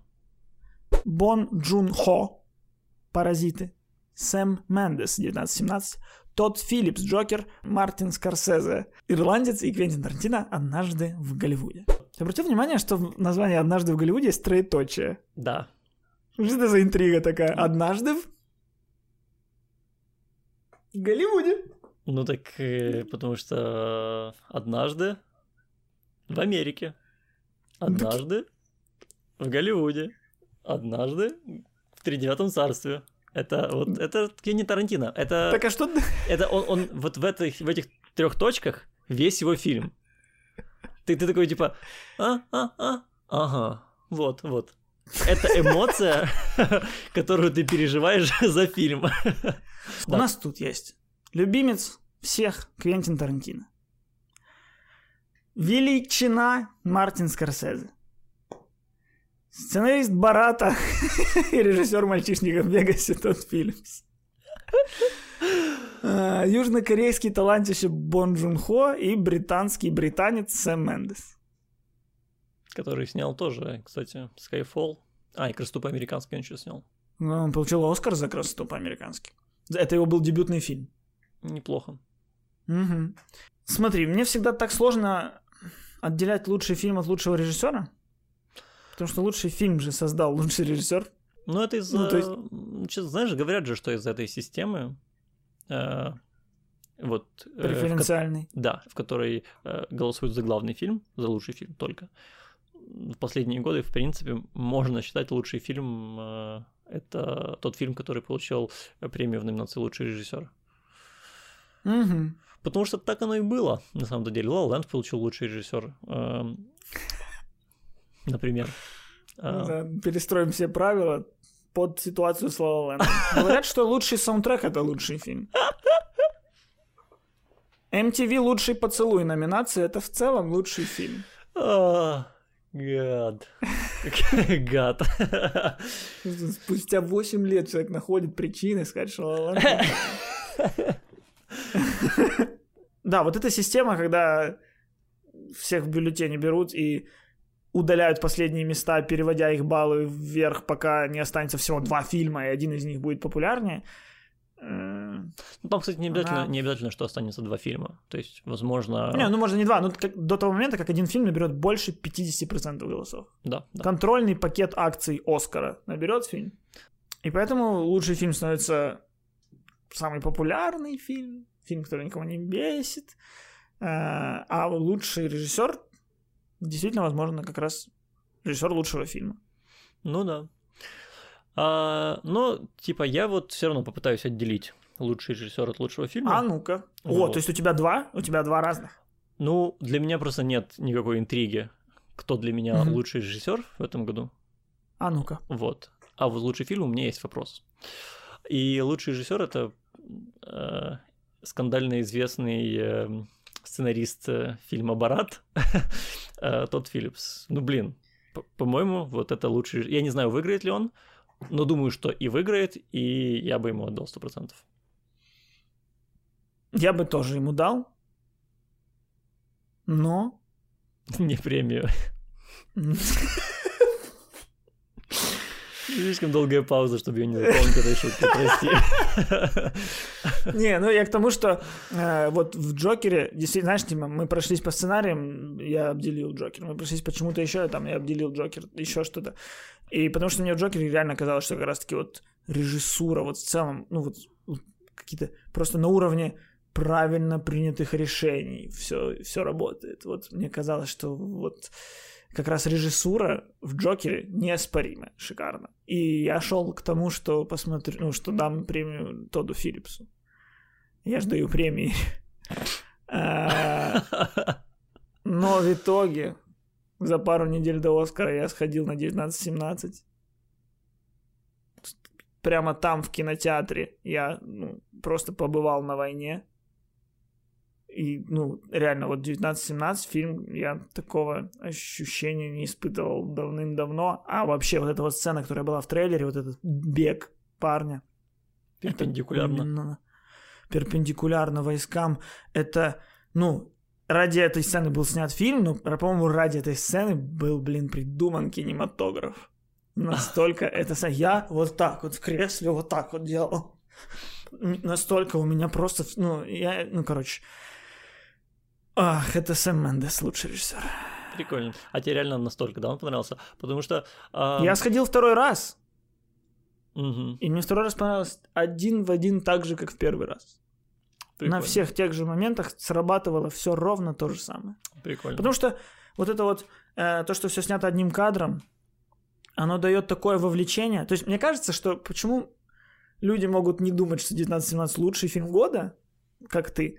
Потому что там и вот в первые 30 минут нужно окунуться внутрь фильма, а это легко, потому что как раз эта съемка одним кадром, она вот это вот позволяет. Ты забываешь о том, что это кино, и ты как-то там внутри оказываешься. И, например, вот в отличие от Бёрдмана, я вообще не обращал внимания на то, что это фильм одним кадром. Когда фильм закончился, я такой, я вообще об этом не думал. Я не считал моменты, где могли быть склейки, я не думал, ого, какой тут был пролет. Я просто смотрел фильм, потому что я весь был вовлечен.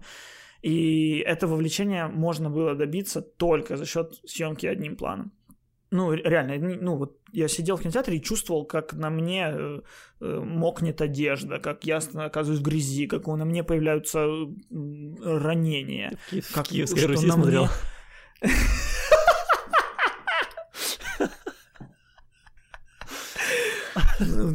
ну, ты смотришь фильм, и из-за того, что все одним кадром, ты видишь, как много сил потратил персонаж, угу что ты сам на себе ощущаешь, как тяжело с этим рюкзаком, как он с ним бежит и вот прочее.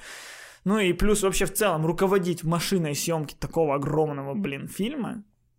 Ну, по факту фильм не огромный, он о одном человеке, но э, вот процесс максимально масштабный, и, наверное, еще и за это точно, точно уж стоит дать Мендес.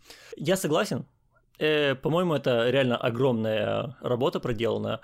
А, тут, возможно, играет тот факт, что вот эмоционально меня он гораздо меньше зацепил, чем тебя. Вот. И, Но... А вот Джокер, наоборот, он зацепил меня очень сильно. И мне кажется, что вот именно работа режиссера там прям выдающаяся. Вот, потому что сценарий я бы им тоже хороший не дал. Мне кажется, если бы я прочитал сценарий, я подумал бы, что это такое. Ну, вот, да, да, да. Я вот. вот об этом говорю, что действительно тот фильм, именно режиссерский этот фильм вот, да. сделал таким великим, каким он является, потому что мне не думаю, что там сценарий. Ну вот он стоит с сигаретой, но то, как он стоит с сигаретой, а, они вот на пару с Фениксом, с оператором, это все, ну просто вот все это сделано идеально. Ну и с сценарием, естественно, но просто это все в, в куче, а не по отдельности. А может быть в куче это и есть лучший фильм? Может быть. А... Интересно, но наши э, номинанты по режиссерам, точнее, наши лауреаты э, Оскара хорошего плохого злого подкаста, у меня Сэм Мендес, у тебя Тодд Филлипс. А кто ты думаешь реально получит? Прогноз. Я думаю, Сэм Мендес. Ну, если я, я, я тоже. я тоже реально думаю, что тот А, ты думаешь, что Сэм Мендес, да? Не-не-не, не-не-не, я тоже думаю, что тот Филлипс. А, ты думаешь, что... Я, типа, я понимаю, что я игнорирую все эти э, объективные э, причины, да. которые вокруг меня летают. Я не могу, я тот фильм. Нет, так это классно, потому что, ну, меня, например, мучает, мучает mm-hmm. тот факт, что я почти всего лишь лишил Джокера. Ну, mm-hmm. прям, как будто не... Дайте просто номинации «Лучший фильм 2».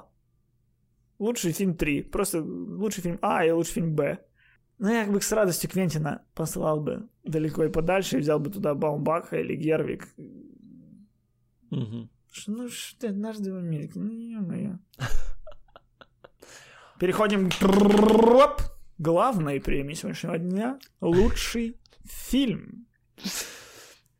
Ты использовал только что э, все э, эти киношные э, инструменты, которые мы обсуждали. И монтаж сейчас будет. И озвучил ты. Монтаж звука. Ты напряжение создал. Великолепно. Спасибо. Это режиссура подкаста. Да. Да. Лучший фильм. Тут побольше номинантов. 1917. Форд против Феррари. Брачная история. Джокер. Ирландец. Кролик Джоджо. Маленькие женщины. Однажды в Голливуде и Паразиты. Я скажу, скажу, что я смотрел все фильмы, кроме Форд против Феррари но я не верю, что он может победить. В а. смысле? Неужели не было понятно, что вот это вот все, это просто пыль в глаза, чтобы... чтобы дать Форду против Феррари Оскар за лучший фильм? А прикинь, вот если настолько эта преференциальная система окажется тупорылой, что Форд против Феррари.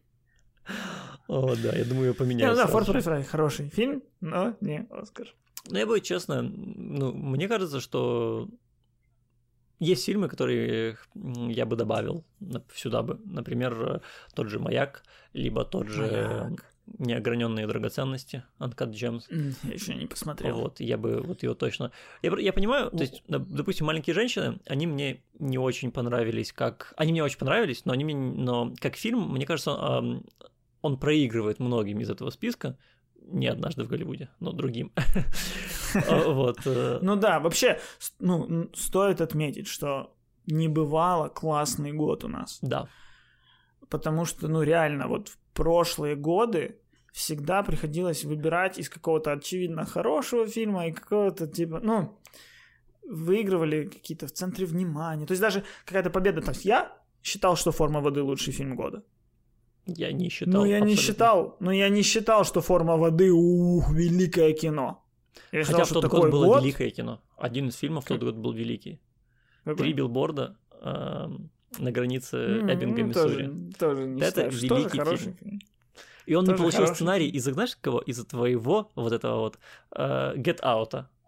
Хотя сценарий потому там был. Потому что вот это вот было потому великое что, кино. Потому что сценарий там был, понимаешь? Он был... В Get Out сценарий, ты хочешь его рвать одну страничку, хочешь рвать, она не рвется. Потому что это сценарий без вообще трещин и швов. Он идеальный, монолитный. Не согласен, не согласен. В тот момент, когда кто-то пишет классику сценарного мастерства, мы даем э, Оскар каким-то э, комедиантам которые написали ужасы. Да, да. А сейчас ты хочешь комедиантам давать Оскар за режиссуру. Молодец. Пол... Человек Барата снимал, вот это над казахами смеялся, весь Казахстан вот это потом трубил. А ты сейчас такой, а давайте его Оскар дадим за то, что он разжигает межнациональную э, конфликты. Летают тут мухи. Ладно, перешли, да, на личности мы перешли, я согласен. Слишком э, горячая тема. А видишь, какой хороший год? Этот год не дал нам с тобой конфликтов. Мы еще не знаем, за кого. Да, кстати, блин. Да нет, за кого бы ты не был, я приму, что ты за хороший фильм. Потому что я понимаю, что да, это хороший фильм. Да. И, ну, если ты не будешь за «Однажды в Америке», в Голливуде. Забавно в целом, что это такой год хороший, что, в принципе, для меня худшие фильмы из этого набора — это фильм Скорсезе и фильм Тарантино. Забавно. Вроде бы кажется, что год, когда эти люди снимают фильм, должен ознаменоваться их именем. Но не в этом году. Короче, вот мне не хватает э, вот этих двух фильмов «Маяк» и «Uncut Gems». Угу. Мне кажется, что... Вообще, Uncut Gems, мне кажется, он мог бы быть и в лучшем монтаже, и в лучшем саундтреке, и... И актер. Актер, возможно, даже тоже мог бы быть. Я не понимаю, почему его так сильно недооценили. Вот. Вот эти вот кассеты прислали не с, не с тем размером тапочек. И такие, что не хотим, не хотим. А, да.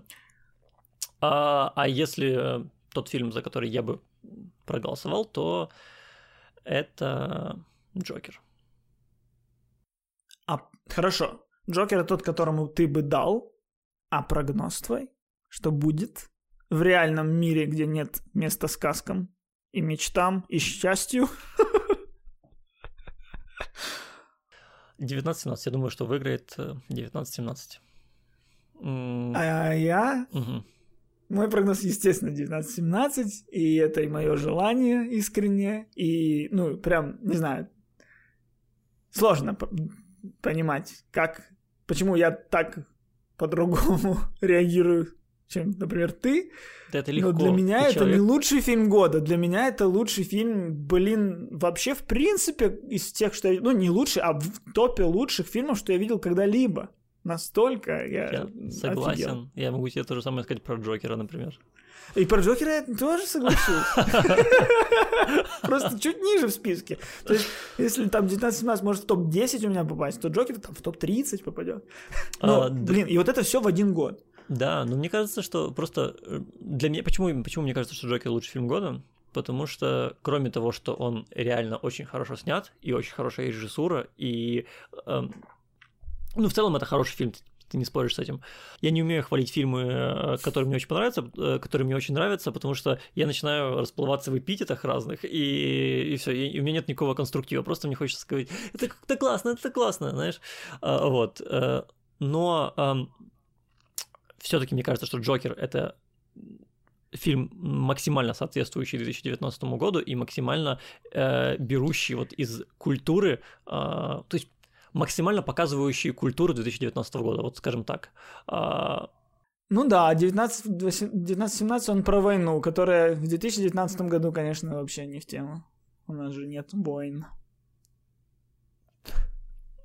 Ну, ты так говоришь, Нет, что, типа, Согласен, у тебя гнус. очень своевременно, а у меня вне времени, Миш. Я согласен, я согласен. Ну, это вот то, на чем моя логика базируется. Вот. Я полностью поддерживаю. До просмотра 19-17 я бы просто всем твоим словам говорил, да, да, конечно, ну ты прав, ну ты просто с кончика языка снял. А сейчас я говорю, нет, Миш, извини. Ну это 19-17. Что я пойду на 19-17 еще раз. Я дам ему еще один шанс, я приеду. Окунись, окунись, Да. не, не, не, не смотри, как это сделано, смотри, что тебе показывают. Но я, вот ты, А. кстати, прав, я типа не окунулся. Вот я смотрел, и я типа, часто отвлекался на... Она такая, о, склейка. Э, и- вот, вообще, зачем? Ты же себя лишал. Я не знаю, я не знаю. Ну вот это вот Не, почему ну значит, не сработало на тебя. Да. Ну, тоже, тоже это не твоя вина. Ну, ну Вот, и вот, блин, нап- а, посмотри. кстати, вот насчет 19-17 тоже. Вот были какие-то моменты, которые, возможно, ты их даже не, не обратил внимания, не заметил, но вот меня они... эм, они мне чуть разрушали мир. Вот мне казалось, что вот, возможно, эта схема с одним кадром разрушает вот саму историю, потому что э, вот когда умер его друг, да, и он умирает, это такая драматичная сцена, и буквально Мгм. через секунд 20 камера пролетает, и видно, что за домом, который стоял рядом, сут там пять солдат. И, Так круто. и- ну правильно, и, Так это, И мне это показалось, момент что- до слез. и- а мне показалось, что это так глупо, потому что как будто бы он здесь умирал, а они были рядом и, все Не, время. так они, ну, они подошли уже, когда он умер. Ну, Но, но в этом и прикинь, какая беда. Чувак умер за, блин, две минуты до подмоги буквально. и вот то же самое, кстати, я чувствовал, когда а, Ань- э, главный герой вышел из машины и начал лезть по такой, через речку, по такой Да. железной штуке. И тоже он только вышел из машины, пожал руку этому капитану, отходит, залезает на эту железную штуку, и в него начинают стрелять. У меня, по ощущениям, поскольку камера не может повернуться назад, Ну э, все, ты, у ты, меня ты по занимался ощущениям... претензиями и, и, и, и, и этим поиском, поиском каких-то неточностей. Я вот, вот мне когда мне сказали несколько людей, что там типа там есть сценарные какие-то полудыры. И я пошел в кино второй раз, и я второй раз не смог, блин, смотреть за сценарием. Каким сценарием? Я, я сейчас в этом фильме солдат на войне, я второй человек рядом с этим парнем. И мне, блин, плевать, откуда взялся этот стреляющий, мне главное от него избавиться и выжить. Ну вот. Я не знаю, в тему он появился, не в тему, оправданно или неоправданно, он появился. Точно так же, как и на войне. Ты себе идешь, идешь, и тут бац, пуля. И ты такой, блин, откуда я вообще не ожидал, она здесь не должна была быть. Но я не говорю, что он ниоткуда взялся. Я говорю, что по, по ощущениям прошло слишком мало времени, и этот конвой еще не уехал, и я не видел, чтобы он уехал. И мне не показали, как он уезжает, просто потому что камера снимала ну, одним планом. И мне кажется, что они сейчас стоят сзади и смотрят на то, как э, главного героя э, убивают из окна, и никто ему не помогает. Вот. И, но опять же, это только Ну, потому, что, потому что я ты не проникся. смотрел, как, как герой идет по мосту, а не шел по мосту вместе с ним. Возможно, возможно. Вот и все. Ой, Не, вот ну, это вот защищать свои, как, как ребенка своего защищаю. Ну, мне кажется, ладно, все. Я чуть, я, я был только что за э, четыре слога до того, чтобы снова перевести разговор к Лаленду. Но я остановился. А, Хорошо. Хотел сказать, что у Джокера, возможно, проблема еще в том, что он про Джокера, про он персонажа комикса, это кого-то может отталкивать, потому что э, э, интересный факт нашел, что когда на Джокер выдвигали, ну, точнее, тоже присылали вот эти вот диски, э, с возвращения Темного рыцаря или как-то так в- Dark Knight Rises. Мгм. Треть- Третью часть Нолана. третью часть Бэтмена, там э, на обложке был Брюс Уэйн, который с переп- ну, прыгает с камня на камень, там в этом в колодце таком.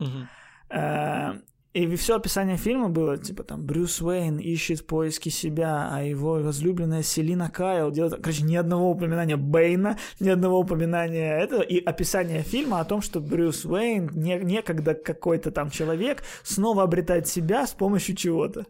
Блин, они если это ушли правда, от это всех очень упоминаний смешно. Бэтмена. Да, это, ну, это правда, это типа рассказ, рассказ, ну, это рассказ одного из академиков. Блин, это очень смешно. Вот, поэтому, э, возможно, действительно, ну, то есть они настолько боялись, при том, что они до этого, за год до этого и Джокер получал премию.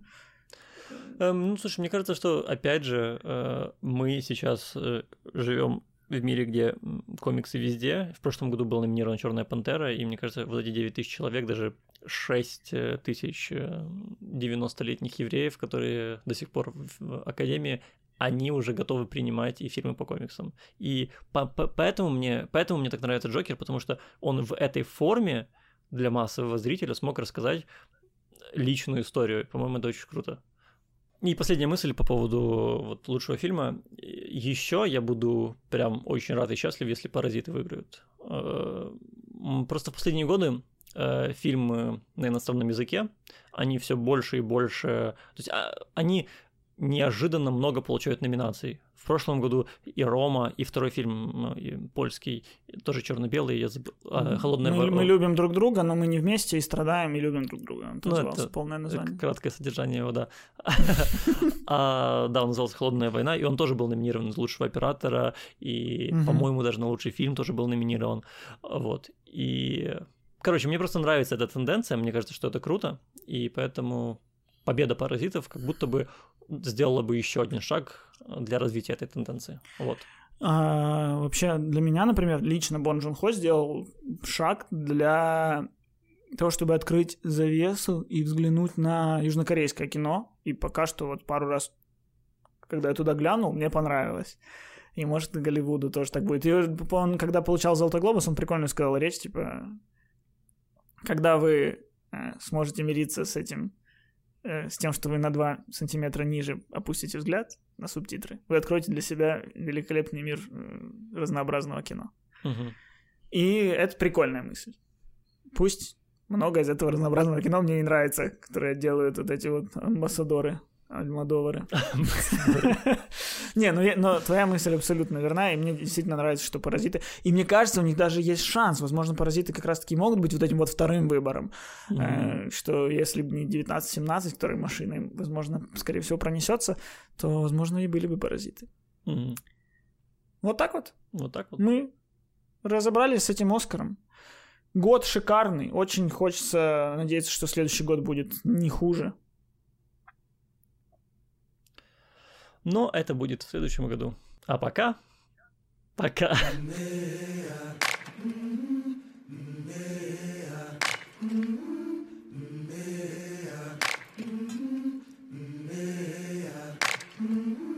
I've been walking with my face turned to the sun.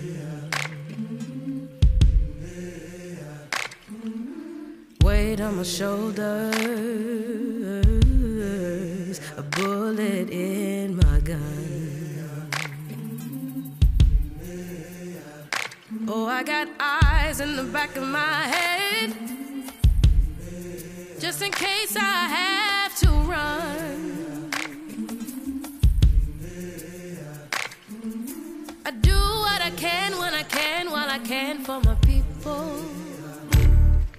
While the clouds roll back and the stars fill the night, that's when I'm gonna stand up, take my people with me. Together we are going to a brand new home, far across the river. Can you hear freedom calling, calling me to answer? Gonna keep on keeping on. I can feel